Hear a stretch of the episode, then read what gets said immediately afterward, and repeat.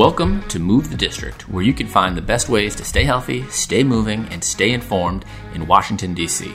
Now, more than ever, we have a wealth of information and opportunities to live the high performance, pain free life that we want. My name is Dr. Mike Yassin, and my goal is to show you the backstories behind the individuals and businesses that provide these opportunities for everyone, no matter who you are.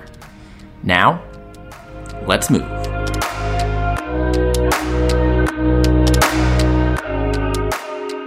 Move the District is sponsored by Big League Performance and Rehab.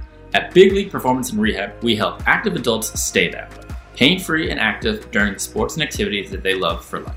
We do this by working on four different areas that's movement, nutrition, stress management, and sleep. When we optimize these four areas, you feel better, you move better, and you live better. Head to bigleagueperformanceandrehab.com to see how we can help you stay active for life.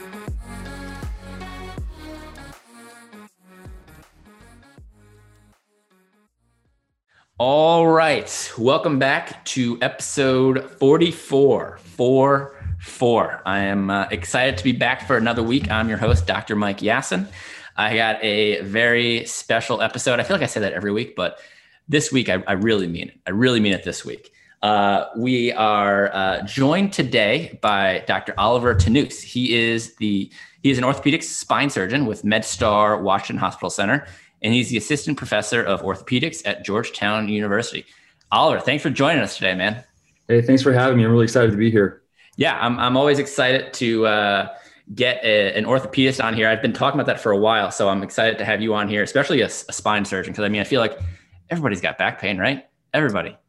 Yeah, it's uh, it's amazing, especially in the past year uh, with people being more sedentary. You know, with the COVID nineteen pandemic, I've seen definitely a big uptick in neck and back pain with people sitting at home, um, being too sedentary, and then myself included. It's my personal experience going through the same the same thing the rest of the world's gone through. So um, it's definitely been an interesting time. Thankfully, the majority of neck and back pain is non-surgical, and then I send them to the physical therapist, and that's pretty much it, and they get better. Ah, there you go yeah. buttering me up from the beginning. I love it. um, what, what's the stat? It's like 80% of Americans at some point in their lifetime experience lower back pain, right? Is that, is that, is, is, is that accurate? It's up there. It's up there. I don't, I don't remember the exact stat. It is definitely 80%. It, it might be a little bit higher than that, but yeah. yes, I mean, even higher. Overwhelming majority of Americans at some point in their adult lifetime will get a severe debilitating episode of low back pain.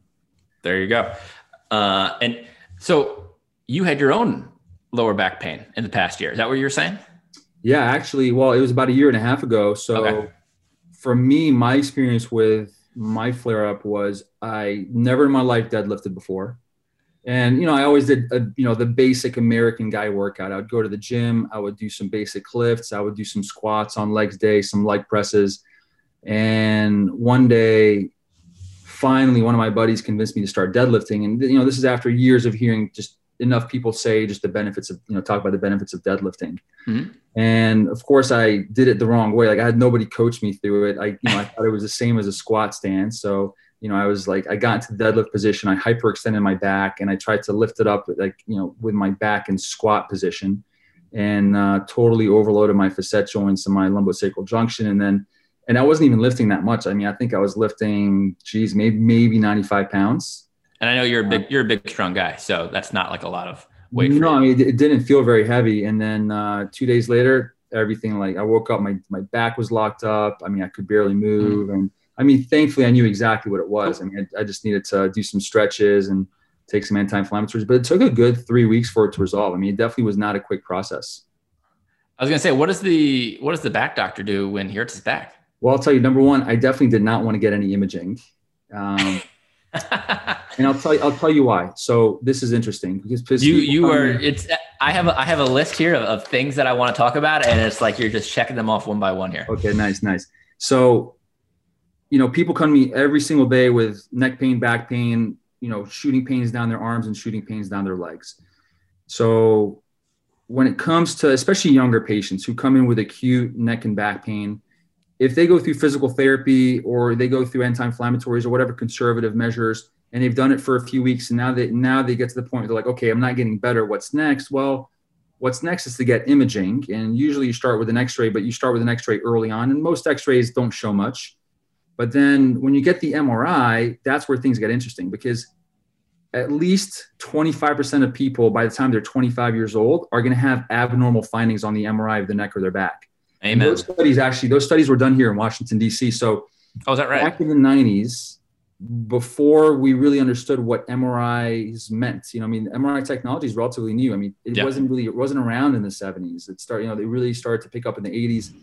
And then in the early 90s, actually at GW, when Sam Wiesel, who's our former chairman at um, Georgetown, when he was a when he was an attending, and then Scott Boden, who's now at Emory, was a resident at, at GW, they did a study where they took asymptomatic people off the streets and they said so they, they want they went to just a bunch of people from anywhere from 25 to 85 years old and they said hey have you ever had neck or back pain in your life? And if they said no they said perfect come get an mri so in the 25 year old cohort they took patients who've never had neck or back pain in their life and they said come get an mri and a quarter of them had abnormal findings so the one thing we've learned is that just because you have a uh, an abnormal finding on MRI, a degenerative disc, a disc bulge, uh, you know, uh, a, a, protrusion, of this or that, you know, the problem with these radiology reports is you read the radiology report and it scares you because they're using all these big words.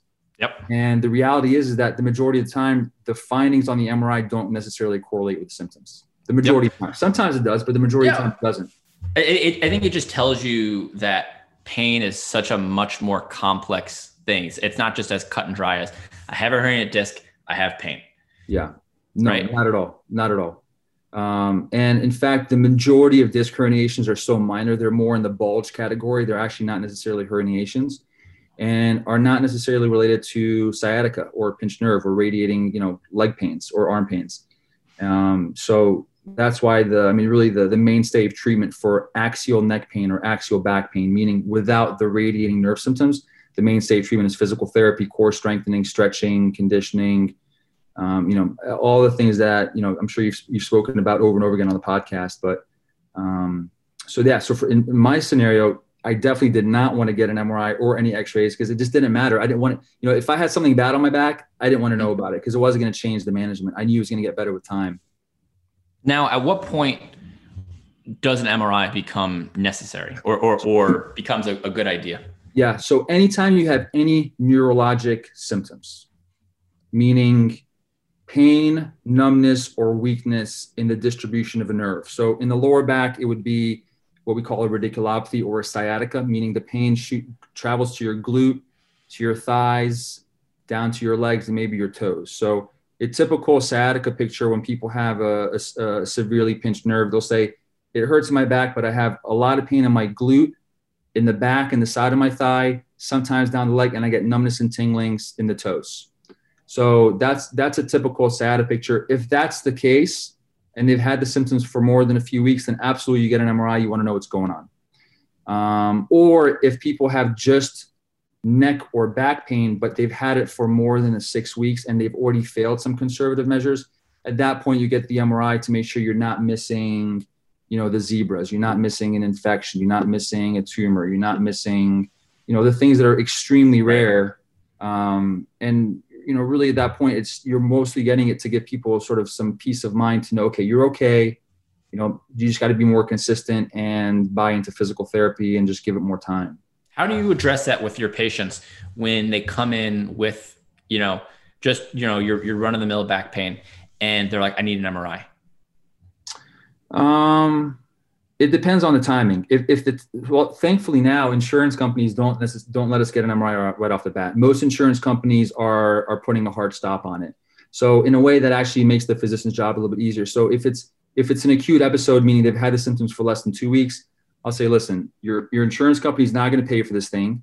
Let's just get you started with physical therapy, anti-inflammatories, um, and give it a few weeks there's a 90% chance you're going to improve. If not, then we go with, you know, then we get the MRI and we take it from there.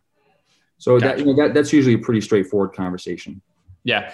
And cause I, I, I feel like I've seen on, on, on my side, like people will, you know, they'll come in like, I just need an MRI. I just need an MRI. And sometimes it is just like that peace of mind where they just like want to know like, all right, I'm, I'm okay. And, and sometimes I feel like, um, you know, it, it's that discussion that needs to be had where it's like, hey, like let's just give this some time before we actually delve into you know getting an imaging. I think it was I think it was James Andrews who said like if you want to find something wrong with somebody, stick them in an MRI machine. Yep, absolutely. I mean, it, I mean, Jimmy Andrews has been practicing for a very long time, so he he knows best. Yeah, I'd, I would uh, I'd say so. What are some of the uh, like more common um, you know mechanic biomechanical injuries that you would see with someone besides like a bulging disc? Um, so well, it depends. Are you talking about an older patient or a younger patient? Like uh, less than 45 or over 60? Let's start under 45. So under 45 for patients who have neck pain or back pain, if it's anything other than like a muscle flare up, right? Anything other than something that's myofascial, you're probably going to see a little bit of facet arthropathy, meaning some, you know, some mild degeneration of the facet joints, which are the joints in the back of the neck or the back of the lower back because uh, the nerves travel right under those facet joints as they're exiting the spine. Mm-hmm. And sometimes you'll see some degeneration and some bulging of the discs. That's mild, meaning the disc has lost maybe 10% of its height, but minimal in the grand scheme of things. Um, sometimes, especially in younger patients who've had sort of chronic back pain that date that goes back to their high school days, you will often oftentimes find a spondylolisthesis at L5S1. So yes. spondylolisthesis means slippage of one vertebra or the other. Spondylos means vertebra, listhesis mm-hmm. means slippage. And so it's very common in, in older patients over the age of 60 who have sort of run of the mill degeneration of their back or their neck. They will have slippage of one bone over the other because as the disc generates, it loses its integrity to some extent and the bones start to slip on each other. And the most, the most, most of the time it's stable and there's nothing to do about it. But in younger patients, actually 6% of the population have a condition called spondylolysis, where the L5 vertebra, which is the lowest vertebra on the lower back, just above the sacrum, part of that vertebra, which is called the pars interarticularis, which is a bridge of bone that connects the joint above to the joint below, actually starts to separate when they're teenagers. It's a really fascinating condition. Yeah. And we think it has to do with the mechanics of the lower back. So when people have a very high sacral slope, um, it, you know, a lot like gymnasts. Gymnasts. Well, gymnasts may not necessarily have a high sacral slope, but they they're what they're doing is they're constantly hyperextending. Right. So athletes who are who are who are in a place where they're constantly hyperextending. So gymnasts, soccer Wait. players, um, linebackers. Seen with weight weightlifters too, as well. Yep, weightlifters, where you're like you're just constantly hyperextending and overloading those L5S1 facet joints. You put you put extra stress on the pars at L5. Yeah. And you're at a higher chance of causing a lysis or separation of that pars where it kind of you, you, end up with microfractures over time and then it separates. Well, the good news with L5S1, it's such a stable segment. When it separates, most people actually don't know about it. Um, so it's very common for people to come in their 50s with their first episode of back pain. You get the X-ray, and you'll see the L5S1 spondylolisthesis, and they've never had back pain in their life. So the good news is it's, it's it tends to be asymptomatic in most people but 6% of the population has it, meaning 6% of people by the time they're 17, 18 years old have that spondylolisthesis at L5S1. Um, so that's another common thing that I see um, mm-hmm. In your now, patients. Now, at, at what point do you transition from, all right, we've tried our hand with conservative care and let's, let's go the more, you know, sur- let's go the surgical route. Let's go the more invasive route. So there are two scenarios when you do that. The first scenario, when people have concerning neurologic deficits, meaning they have a pinched nerve in the neck or the back, or their spinal cord is being compressed, and now they have weakness. So, if anyone comes to me and they say, Doc, I've had three days of severe pain and my foot is really weak, you're not going to sit on that. You're going to take them to the operating room very quickly. You're going to decompress them. Or if someone comes in, they say, Doc, I've had three days of severe pain uh, and I've got numbness in my saddle region, meaning in the private area, and mm-hmm. I'm starting to lose some urine function. You're going straight to the operating room for that, right? But those are rare. I mean, that that happens to me maybe a handful of times a year, you know, out of the thousands of patients that I see. Right. The more common scenario for surgery is, doc, I have this shooting arm pain or this shooting leg pain. I've gone through two months of physical therapy. I've done two or three different epidural injections. I'm not getting better. It's affecting quality of life. Okay, now let's operate and surgery can be very successful. There's a 90% success rate for alleviating neck, uh, arm pain or leg pain when you decompress the nerve. Um, what oftentimes happens is people come to me, they said, okay, I've done a month of physical therapy. I'm still having pain. That's where the conversation becomes interesting because uh, yes, you, when they you, come again, me, literally checking off the things on my list here. Yeah, yeah. So when so when patients come in and they're like, okay, I've done, or they'll say, you know, I've I've, done, I've been doing PT for two months. This is a very common scenario, and my arm still bothers me, my leg still bothers me, I still have neck pain or back pain. The first question I ask them is, okay, what does that mean? Like, what does it mean that you've been doing physical therapy for two months? And the majority of patients will say, Well, I'm going to the therapist once a week or twice a week. Okay. And what are you doing on the other days? Uh, not much. So yeah, that's when I'm like, okay, then time out. Let's let's sort of let's manage expectations here. So so the, the way I like to sort of frame this to people as I say this, and you know, th- who, who think of a high performer that you like. So for me, I, I use Michael Jordan all the time because everyone knows who Michael Jordan is. I'll say, listen, Michael Jordan never got good at basketball by playing twice a week. Just, it just doesn't happen. So he decided that this is the thing he wants to be great at. So he played basketball every single day. You're in this scenario where you're having neck pain or back pain or arm pain or leg pain, and you want to get better. If you're only going to therapy once a week or twice a week, okay, it's great that you go to therapy. But if that's all you're doing, you're not going to get better. You have to supplement it with a home exercise program every single day. This has to be a daily pursuit. In fact, you should probably do it twice a day before you can really say, okay, physical therapy didn't work because the most important thing is consistency. And that's with pretty much everything in life. Yeah. So that's usually the first conversation I have. So oftentimes I'm actually turning them right back around and re-engaging them with their therapist, but with a different, you know, sort of with after having had that pep talk and hopefully with them having a better mind frame in terms of what that means. And usually I'm sending them to the non-surgical spine specialist. So the interventional spine doc, the pain doc, they have different types of names. But at that point, you're considering a cortisone shot, either an epidural injection or a facet shot, or some kind of non-surgical intervention to try to help improve the pain so that they can be more engaged with their physical therapy and their home exercise program. Where do where do you think the the drop off is there? The lack of communication between yourself, between the patient, between the physical therapist. Mm-hmm. you know, because because I, I, think with with that, it, it's it's definitely a a common thing where people are like, "Oh, I did physical therapy for two months and, yeah. and it didn't work." And it's like, well, honestly, I, I, I, think people, myself included, we're just we, we tend to be stubborn mm-hmm. uh, especially in 40 year olds and 50 year olds, because someone who's 40 years old has not accepted the fact that they're 40 years old. And I'm speaking out of experience. I'm 37 and I'm, start, I'm, I'm finally starting to understand, okay, I'm 37, I'm not 25. Yeah. And you know how it is. Like when you're in your mid 20s, you have an injury, you ignore it, it gets better, and that's it. Like, you know, life goes on. When you get into your fourth and fifth decade of life, you can't ignore those injuries. They're just not going to go away. Your body doesn't have the same healing potential. Yep. You know, you, you need to have a very different approach and you know it, it, takes a while to it takes a while to believe your body. And it, it's amazing. And even in people who are very educated you know like i'll give you my example. I've got a very nagging medial epicondylitis. I've got a very nagging golfer's elbow. And it took me two weeks to realize wait a second i should probably do something about this. And i was working out through it and making it worse. And i'm the musculoskeletal expert. I mean I'm i feel like we're we're always the why are we always it's the worst. Like, you know, when it comes to like our own issues, I feel like as health professionals, we always, uh, this is a talk I was having with Zoe the other day, is like, we're, we're always the worst at like taking care of our own bodies. Yeah. And, and I, I think it's because human nature is human nature. Yeah.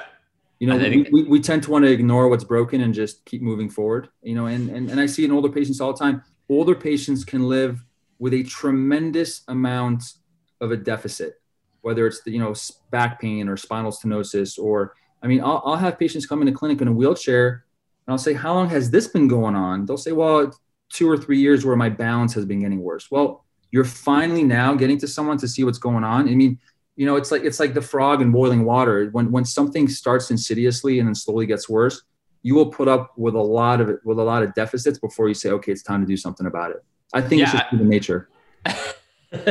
yeah, I, I think um, there there tends to be this this acceptance of of pain as you get as a as a normal part of the aging process. Yeah. And it's like, well, I'm, I'm 50, so my back is gonna hurt. And you know, I feel like this is like a constant conversation I have with patients every day, where it's like, no, pain is not a normal part of the aging process. Maybe yeah. you don't lift as much weight, maybe you don't run as fast, maybe you don't recover as quickly. But guess what? You're not supposed to be in pain. And people like they kind of look at you like you have three heads. And I'm like, yeah, like you don't have to be always like yeah. pain is a normal part of the human experience. We're supposed to have pain. It's a it's a part of our life, but you shouldn't have pain on a regular basis. That's just not part of, you know, what what we're supposed to do as humans.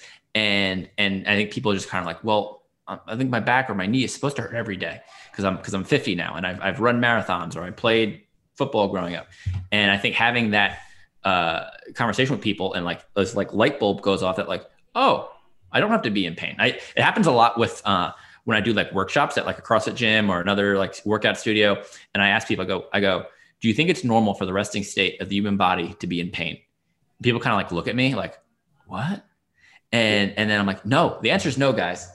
it takes them all yeah. a second to like realize it because it's true. Like people are just putting up with pain on a regular basis and and and they don't realize that like oh you can actually do something about it and you know yeah it, you know sometimes it's not debilitating to the point where they can't walk but maybe it's preventing them from going you know running with their friends or maybe it's preventing them from picking up their kid or carrying their groceries or you know yeah.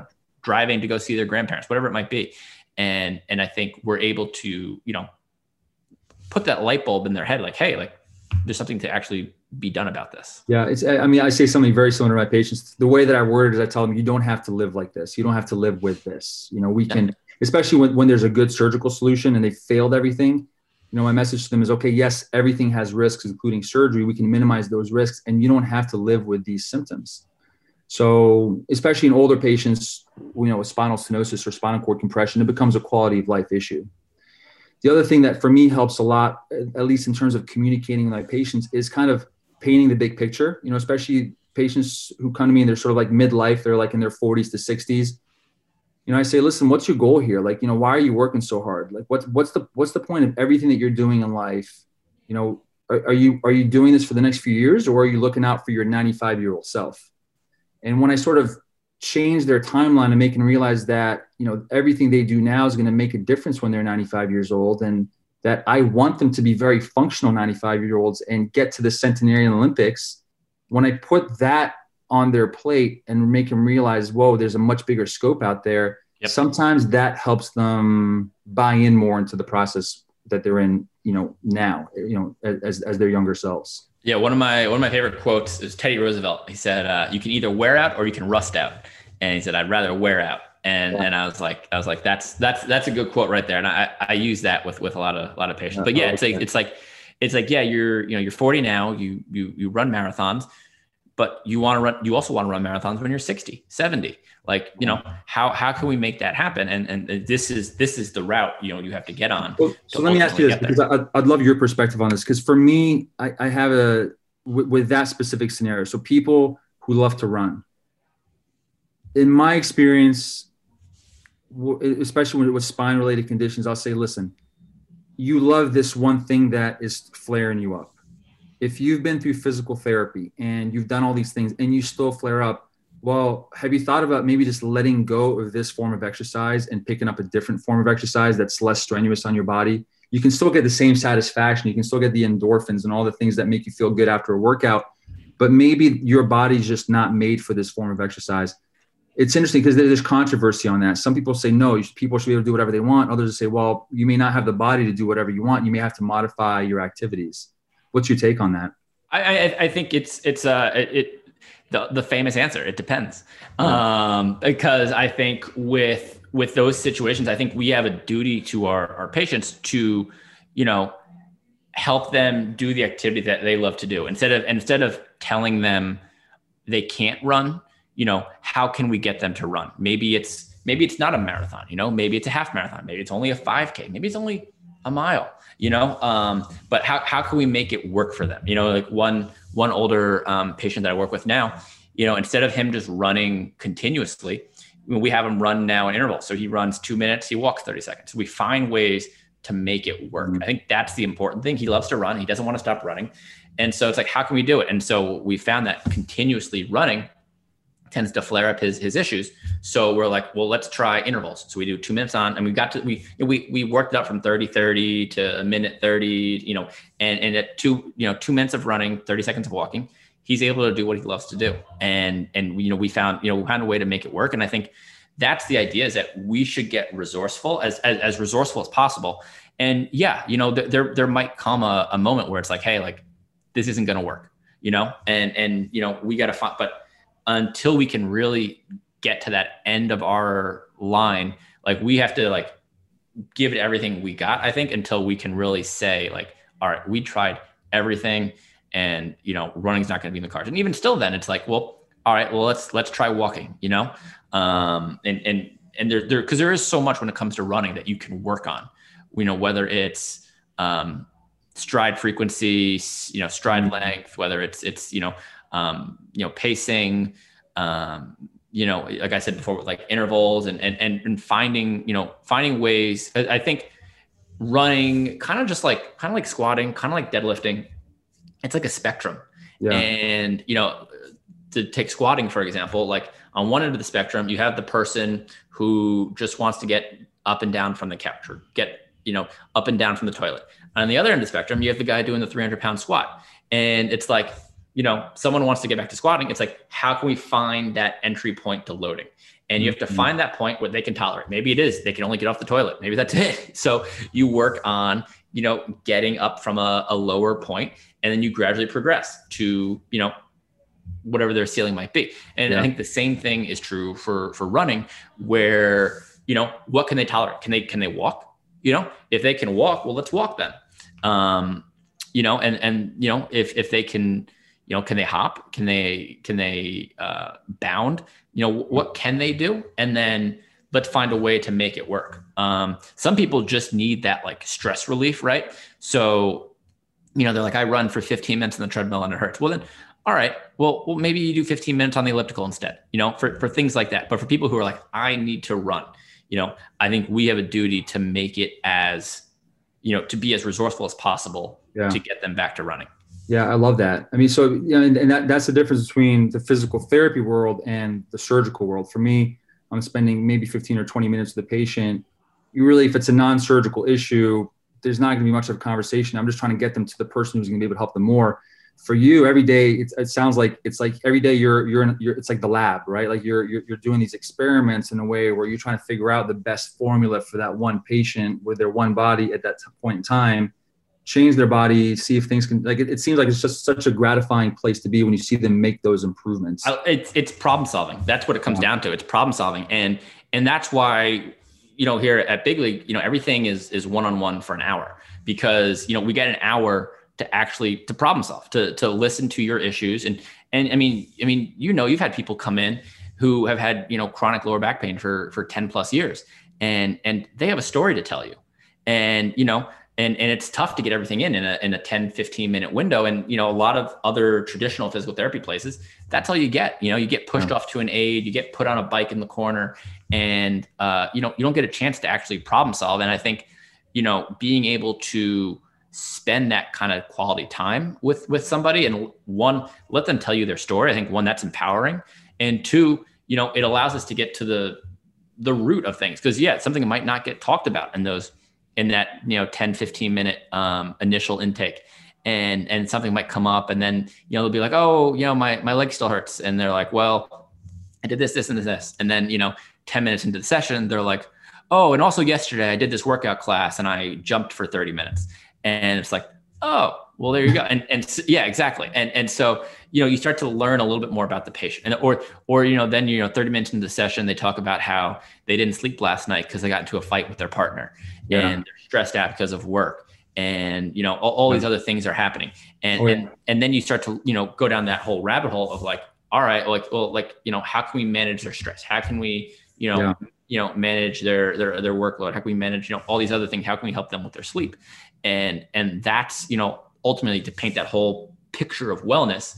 Because um, yeah sometimes you know when it's when when they do have you know a runner does have knee pain for example you know it's more than just you know it's more than just biomechanical. Maybe it's not the meniscus. Maybe it's not a sciatic thing. Maybe it's you know may, maybe it is you know emotional. Maybe it is there is a a stress side to it that um you know is exacerbating things. You know it's one of those things where like sure they have like something underlying but then their stress of their their daily job or life or whatever is absolutely. exacerbating those symptoms. And i think you know if we can control all those other things because like running is you know i don't know half hour out of the day. What's going on the other 23 and a half hours of the right, day? right right. Yeah I mean, I will say it's so refreshing to hear you say that and to see that you recognize that.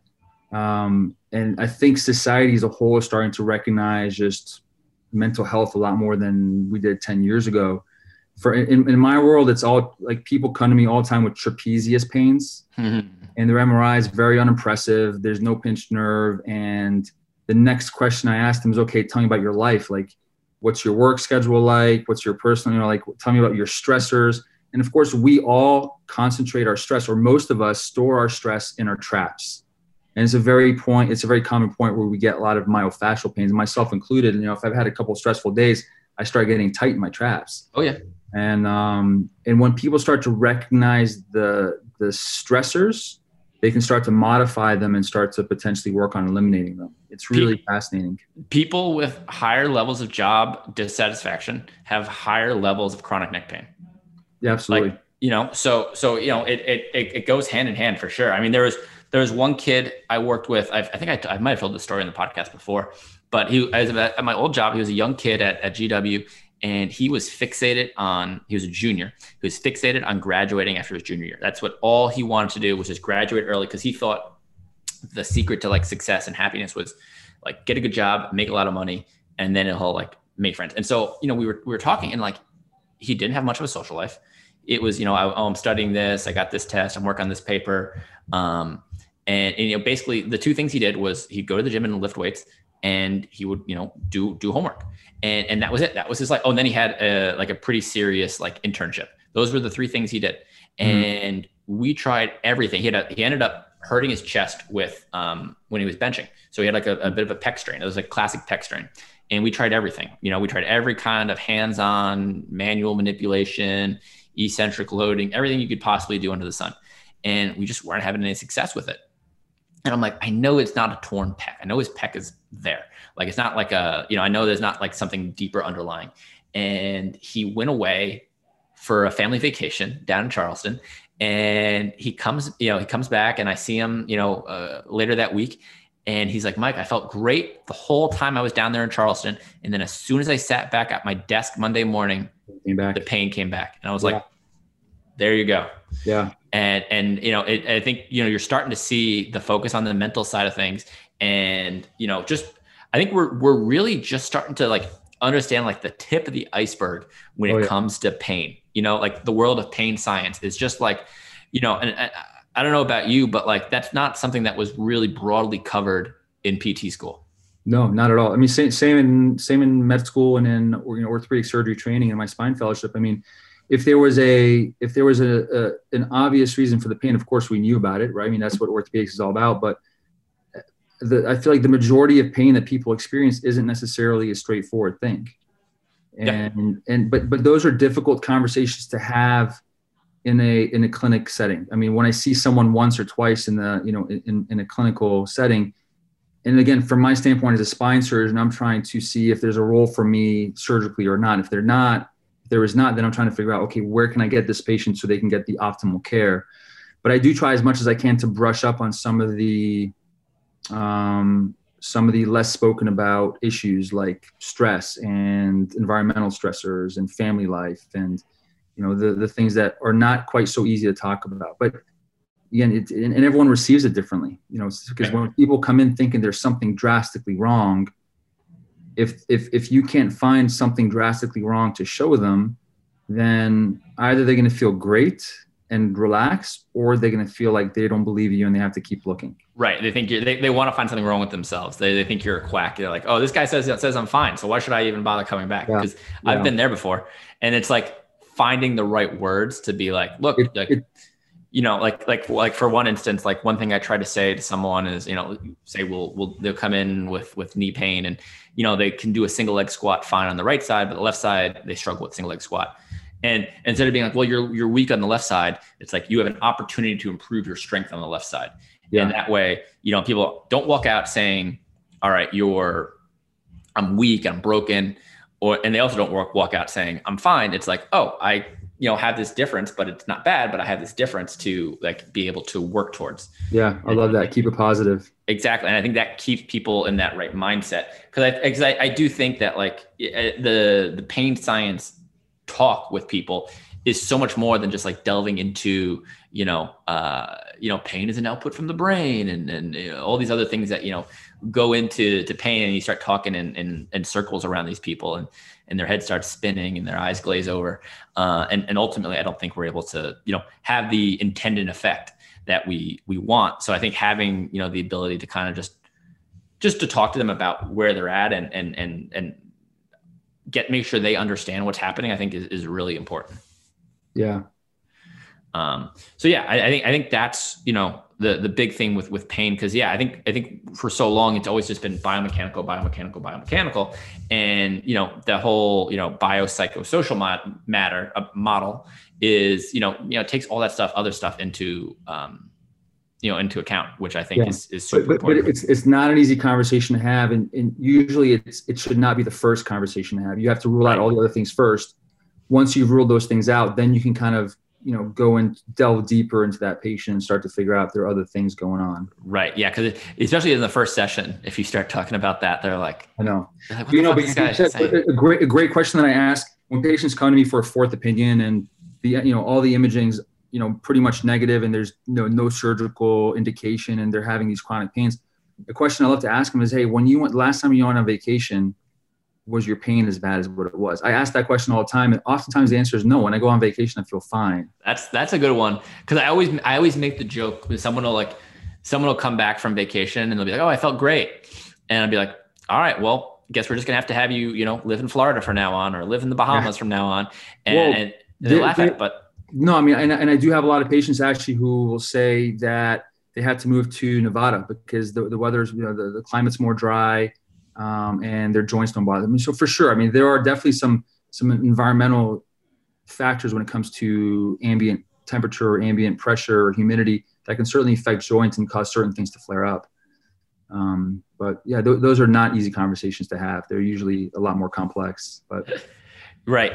Um, going back to the surgery thing for a second here, you know, someone gets surgery, and you know, you go in, you you you you know, clean up the issue, whatever it might be you feel better, right? That's it. 100%. You walk out of surgery the next day and you're 100% better. That's how uh, it goes, right? Great question. Great question. So, no, not at all. and I, I, I, I tell my patients almost every single time I operate on someone, I'll tell them that my job is actually the easy job. My job is a couple hours in the operating room. I'm going to decompress your spinal cord. I'm going to decompress your nerves. I'm going to stabilize your spinal segments. And then, and that's it. That part's done and usually, when you decompress a nerve in the first couple of days, in the first 48 hours, the nerve starts to feel better very quickly. Meaning, when people have lumbar stenosis and they, they, they have severe radiating leg pains when they stand up, when you decompress those nerves in the first few days walking around, they can tell their legs feel better. Or when people have a pinched nerve in their neck and you do a cervical disc replacement, and which is an outpatient procedure, oftentimes they wake up in the recovery room and their arm starts to feel a lot better. But they usually get about 70, 80% relief quickly. And now they spend the next few weeks going through therapy to, to work on that last 30, 40%. Like I had a patient today, she, uh, she had severe lumbar stenosis. I did surgery on her four months ago and she's doing pretty well so far. And the first question I asked her is, what percentage improvement have you made so far? She's, she said, I'm 80% better compared to where I was before the surgery. So I was like, okay. So then what's, what are the remaining symptoms? Well, I'm still having some back tightness, some discomfort, some aching in my back, and I've got some some pains around my hips. But a lot better, but I still have those symptoms. And then that's when I start to go into okay, what have you been doing physical therapy? Are you doing your daily exercises? No, I'm not. I'm working out maybe twice a week. And I let her know, I'm like, you know, the first 80% is pretty easy. The last 20% takes a lot of work. And that's where the rehab part is so critical. Yeah. And and I really I, I really make sure my patients understand that and I make them commit to to, to post op therapy ahead of time because you have to lay you have to lay the expectations. You have to let them know that you know there's a lot of work that takes place after surgery. Yeah, because I, I, think that's something that I've seen in the past where where people will show up after surgery and they're like, "Why am I not better? I should be better. I should be yeah. better. I should be 100 percent better by now." And I'm like, "Well, the the way that I like to explain it to people is I'll say, listen, this is the, this is the pre-surgical conversation. I'll say." Right now you are so far behind the starting line. We're doing surgery to get you back to the starting line. Once you're there, you have to start running the marathon. And uh-huh. the marathon is for the rest of your life. And you start working with a physical therapist, they'll get you started with mm-hmm. the first couple of laps. But then after that, you have to take the baton and keep up with it on a daily basis. That's that's the way that I try to frame it to my patients. and I think it works. You know, mm-hmm. again, I mean, there are different, you know, different people are motivated differently, but right. You know, for the concept is, you, you know, you, you're not starting at zero. You're starting behind I, I, love, I think it was like Louis C.K. or some comedian had like a bit about when he went to physical therapy. And it was like, you know, like, like they tell me to do these exercises. And they say, and, and I said, for how long? And they were like, for life. And I was like, yeah, you're damn right. For life. Exactly. Exactly. And I think it's one of those things where, you know, here, what we do at Big League is, is isn't just the reactive part of it where they come in with an injury. It's like, all right, we've gotten you out of pain. How can we keep you out of pain? Because I think yes. that's like the next step. Because I think it's one of those things now we have so much technology to or, or, or, you know where we're at just in, in the medical world where we can you know help you with your lower back pain we can help you with your knee pain we can help you with this we you know in, even in outside of the orthopedic world you know we we you know we have the medicine you know if you have high blood pressure high cholesterol we can help you with those kind of things but um you know those are all reactive methods I don't think we move the needle forward with healthcare until we can prevent these things from happening. You know, we can treat cancer, we can treat blood pressure, we can treat cholesterol, but wouldn't it be better if we could just prevent these things from happening in the first place? Yeah. I mean, I mean, the analogy is like it's like who who's the more successful cardiologist? The cardiologist who has 10 patients in the hospital and he just performed their stents, or the cardiologist that prevented those 10 patients from getting the stents in the first place. Exactly. You, could, you know, and again, it's it, it's it's not necessarily a fair example, but it, it yeah, I mean, it, I think in the medical community, in the medical world, really, it's on us to to try to find better ways to prevent injuries. You know, to to to to educate patients on prophylaxis because that's everything. I mean, that's that that's the only way we're going to advance. You know, as a society. And, yeah, I think being reactive is not enough anymore. I think we need to take that next step and how can we be proactive in our in our treatments? Yeah. Um, speaking of which, now we just talked about your foray into deadlifting. Now you're a you're a CrossFitter. You're you're yeah. you're you're a uh, a member at District CrossFit here. I spent a lot of years talking poorly about CrossFit. I mean, I'd say the first four years of my career. I mean, I, I saw so many CrossFit injuries so what, and what made you jump into CrossFit of all things? So, well, I mean, one of my really close friends started, I mean, started at the age of, I think 39, he got into CrossFit and he's always been a great athlete, but you know, he just needed a better way to work out. So he joined the CrossFit gym in DC. Um, and for the first year that he was CrossFitting, and this is true, like anyone who, who goes into CrossFit, he would not shut up about CrossFit. and, it, it, it got to the point where it was so obnoxious and he would, you know, and I, and I, I kept working out in like in the building in the, the gym in the building. And, you know, I always did very basic things, you know, basic lifts, basic stretches, you know, nothing. And were you, were you an athlete growing up? Yeah. I mean, I, I played tennis and basketball growing up. Um, I mean, I always, I always worked out, you know, mm-hmm. times a week throughout college, med school, residency. Like I always, you know, stayed in shape. Yeah. But again, I mean, there's a big difference between staying in shape and being in CrossFit shape. I mean, those are two totally different things. And even within the CrossFit world, you have good CrossFitters, you have great CrossFitters, and you have people who are just freaks of nature and that are sort of like in the elite level, elite yes. category. And I am not even a good CrossFitter yet. Like, I mean, I'm still just trying to learn some of the basics and not flare up when I do those basic moves. Um, but I, I, just needed a better way to work out. I needed to add uh, more mobility into my routine. I had to add more cardio. And then, you know, just the energy, the gym, when you show up to the gym and everyone's doing the same workout and the music is pumping and you have a coach who's critiquing you on your technique. And it's just you know you, you get into this like you know tribe mentality that just kind of pushes you beyond your limits which can be a good thing and a bad thing. And my experience at 37 and i started crossfitting when i was 36 and i fell in love with it. Immediately i fell in love. But again that's a testament to the coaches we have you know Nick and Amon at uh, DC CrossFit because they harp on mobility, they harp on good technique. They won't let you do something if they see you doing it wrong. You know they're all about scaling and making sure that you're not going to hurt yourself, and and so that's really important to find a good CrossFit coach. And I just I quickly fell in love with it, mostly because I was for the first time in years working on my mobility. I realized I had deficits that I never even thought about, especially with my shoulders. I mean, I had very tight shoulders. My hips were okay, not as bad as my shoulders um, and then tight wrists. I mean, like things that I never even thought were would, would, be an issue. So I realized, okay, if I start doing this thing now at 36, well, maybe you know, 20 years from now, if I'm still doing it, and again, I don't have to be competitive, but if I'm still doing it, then now maybe I can be a 90 year old, you know, centenarian Olympic participant. So there you go. It, it kind of changed my entire outlook on, you know, where I wanted to take my body for the next few decades. There you go. I, I love it. So, so do you recommend CrossFit to your patients? Not all of them, obviously, but you know. Um, yeah, I mean, well, I, I tell with my patients in general, I, I tell them to find something they're going to love. I think that's the most important thing. If you don't love it, you're not going to do it. Not so, going to do it. Amen. So, you know, best patients, exercise program is one you're going to do. Yeah, exactly. And, you know, at the end of the day, may, yeah, certain programs are better than others probably, but it doesn't matter. The most important thing is consistency. So if you want to the best program in the world, you're doing it once a month it's not going to help. If you're walking every single day, it's better than you know not doing anything. So I tell them to find something. I'm usually I I, I love I love yoga. I love Pilates. Um, I love CrossFit, obviously, but anything that's going to be a combination of strengthening, stretching, conditioning, some cardio. You know, it, it has to have sort of all those elements for it to be, I think, a good workout. And then something that they enjoy where they're going to keep doing it regularly. I think that's the most important thing. And uh, deadlifting is is good for your back, right? I think deadlifting is one of the best workouts.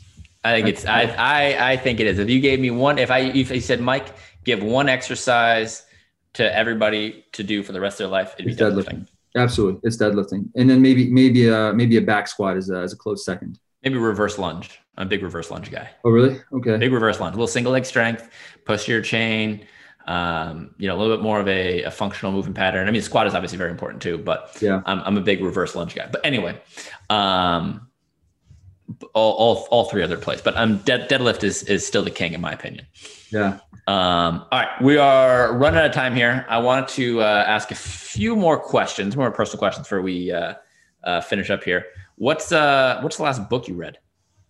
Oh, that's a really good question. So, well, the book I'm currently reading is called The Code of the Extraordinary Mind uh, by Vishen Lakhiani, and it's just it's it's a very holistic approach on thinking about life differently. So his whole thing is, you know, we live in a world where there are so many rules and there are so many, um, you know, there's so many boundaries, and you know, society tells you all these things that have to happen a certain way.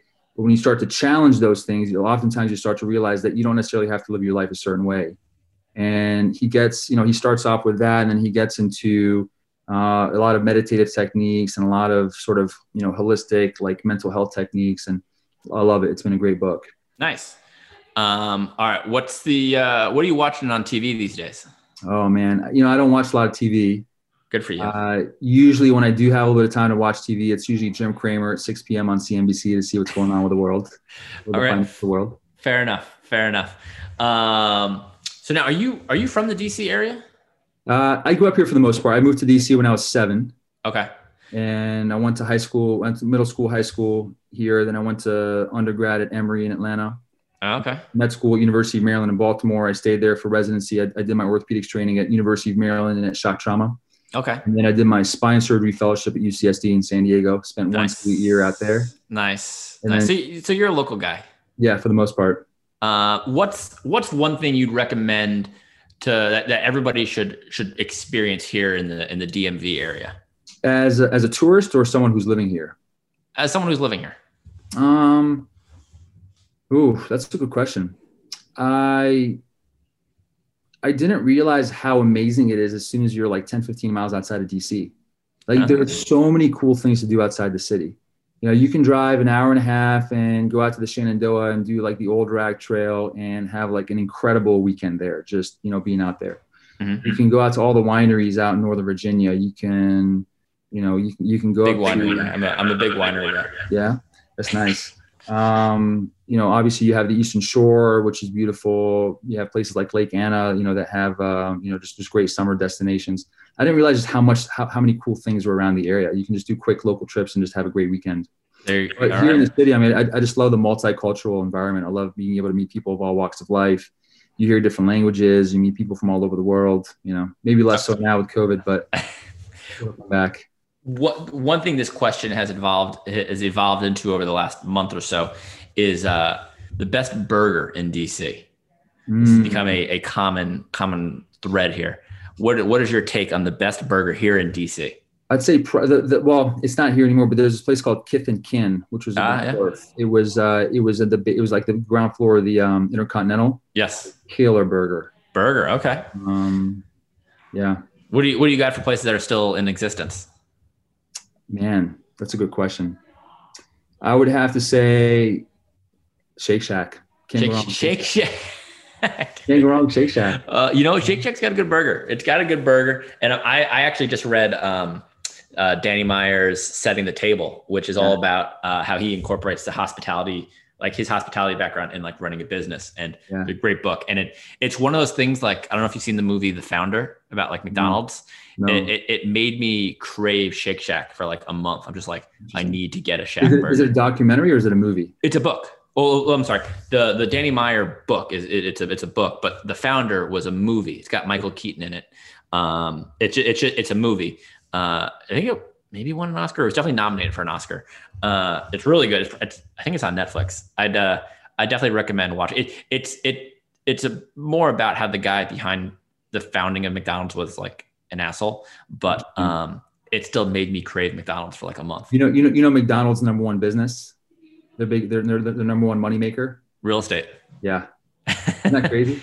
Yeah, and that. so that's that's what the that's what the, the movie was about is is about how basically you know they made McDonald's made everything work is that they basically shifted from like being a fast food company to a real estate company. yeah. Um, so yeah, really really interesting stuff. But it again, it was about like I said, it was about that kind of stuff. But yet I saw them making the burgers. I was like, I need a, I need to get a, a Big Mac. I need a Big Mac.